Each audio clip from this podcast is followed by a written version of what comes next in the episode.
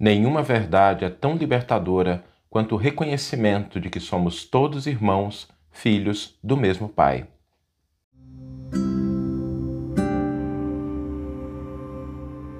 Você está ouvindo o podcast O Evangelho por Emmanuel, um podcast dedicado à interpretação e ao estudo da Boa Nova de Jesus através da contribuição do benfeitor Emmanuel. Hoje nós vamos refletir sobre o maior desafio que existe, aquele desafio que, uma vez vencido, ele vai acabar com o último dos grandes problemas que nós temos na nossa sociedade. E eu queria começar convidando todos a fazer uma reflexão, a abrir uma perspectiva do quanto nós já caminhamos como humanidade. Nós não podemos perder isso de vista, nós não podemos perder essa ideia, essa perspectiva, essa compreensão de que a gente, como humanidade, já progrediu muito, muito, muito. Né? A gente já eliminou, pelo menos do ponto de vista da aceitação social e da prática coletiva, a escravidão.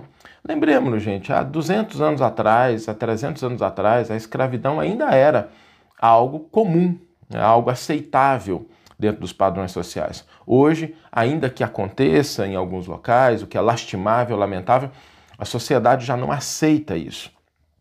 A gente já avançou muito na era da educação, ainda que tenhamos muitos desafios, precisamos sim continuar investindo, mas se a gente se lembrar, por exemplo, da época de Jesus, apenas 3 a 5% das pessoas, segundo as melhores estimativas, eram capazes de ler um texto e de escrever alguma coisa.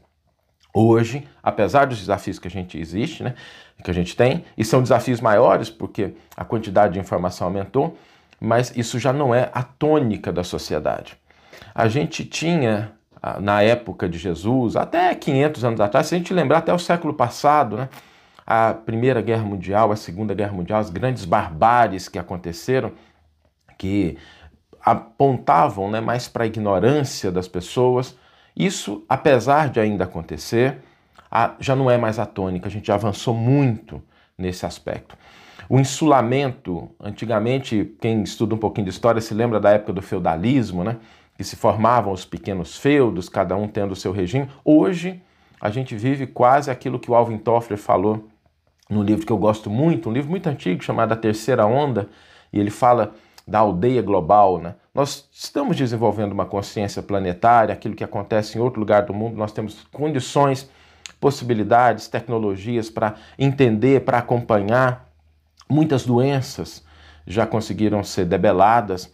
A gente pensa na polio, em outros aspectos, sem apesar de não em todo o mundo, mas de uma maneira geral, na maioria dos países, existem doenças que flagelavam a humanidade há décadas, há séculos atrás e que hoje já não são o principal problema do ponto de vista de uma perspectiva mais ampla. A gente não pode perder essa perspectiva, porque se a gente não, não percebe esses avanços, a gente pode cair no equívoco de considerar que as coisas estão piorando e a gente não pode confundir desafios que temos com o esquecimento dos avanços que fizemos.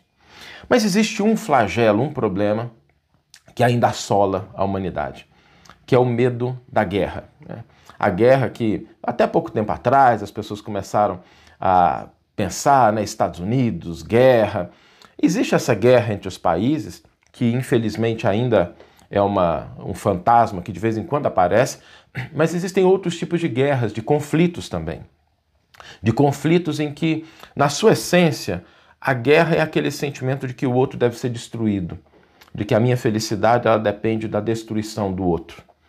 E na essência desse problema paira o maior desafio que nós enfrentamos ainda.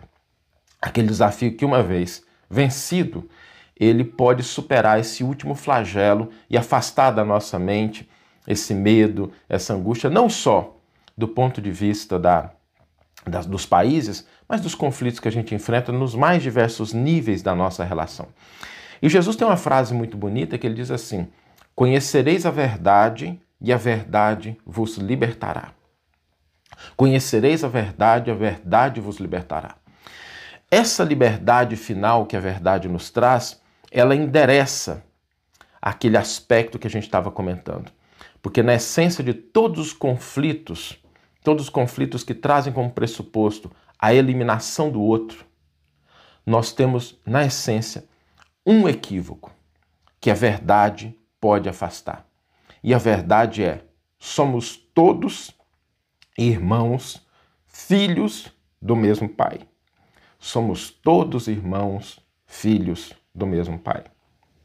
Quando nós internalizarmos essa verdade, a nossa vida muda muito.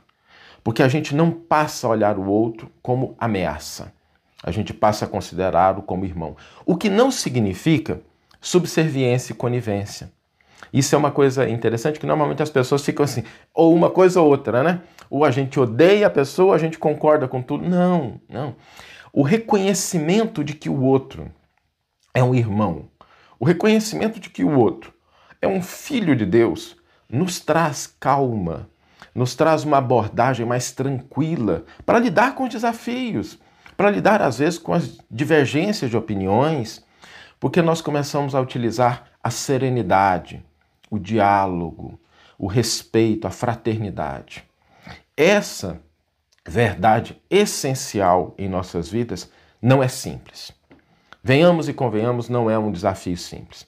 Às vezes, quando nós passamos por situações de agressões, às vezes situações de discórdia, às vezes situações de traições, às vezes situações que as pessoas nos abandonam, que elas nos trazem dificuldade, a gente perde o contato com essa essência.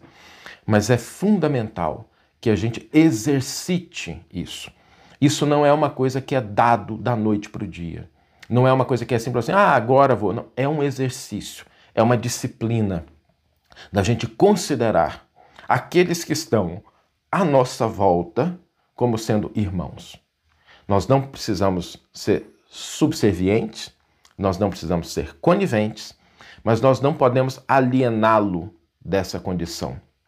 Por isso, quando a gente vencer esse desafio de considerar todas as pessoas como nossos irmãos, nós vamos endereçar essa verdade que nos libertará em relação às angústias, em relação a muito sofrimento, mas, sobretudo, irá nos colocar diante desse último adversário a ser vencido, que são as guerras, e não só as guerras entre nações, elas existem na atualidade hoje também, mas os conflitos nas mais diversas instâncias da nossa vida. Vamos ler agora a íntegra do versículo e do comentário que inspiraram a nossa reflexão de hoje. O versículo, como a gente já mencionou, está né, tá no Evangelho de João, capítulo 8, versículo 32, é um versículo muito bonito em que Jesus diz: E conhecereis a verdade, e a verdade vos libertará. E Emmanuel intitula o seu comentário O Caminho da Paz. Vai nos dizer o benfeitor.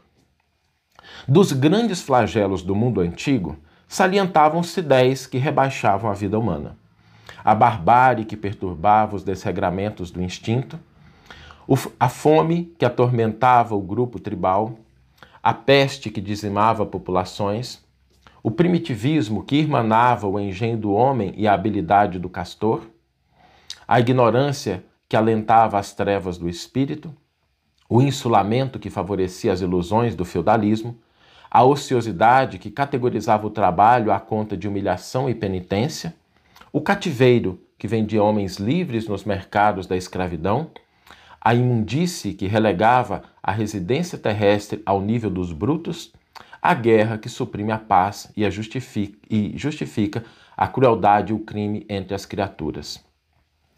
Veio a política e, instituindo vários sistemas de governo, anulou a barbárie. Apareceu o comércio e, multiplicando as vias de transporte, dissipou a fome. Surgiu a ciência e exterminou a peste. Eclodiu a indústria e desfez o primitivismo. Brilhou a imprensa e proscreveu-se a ignorância. Criaram-se o telégrafo sem fio e a navegação aérea e acabou-se o insulamento. E nem era a época da internet ainda que a gente tem hoje.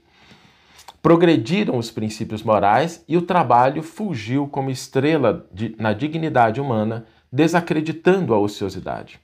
Cresceu a educação espiritual e aboliu-se o cativeiro. Agigantou-se a higiene e removeu-se a imundície.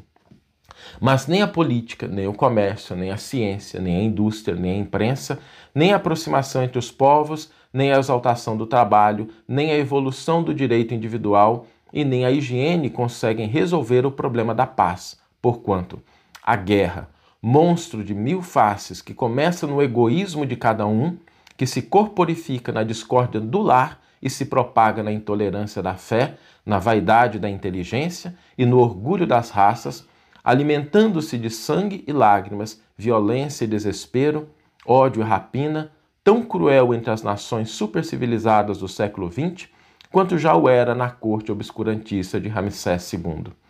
Somente desaparecerá quando o Evangelho de Jesus iluminar o coração humano, fazendo que os habitantes da terra se amem como irmãos. É por isso que a doutrina espírita nolo revela atualmente sob a luz da verdade, fiel ao próprio Cristo que nos advertiu convincente: Conhecereis a verdade, e a verdade vos fará livres. Que você tenha uma excelente manhã, uma excelente tarde ou uma excelente noite e que possamos nos encontrar no próximo episódio. Um grande abraço e até lá!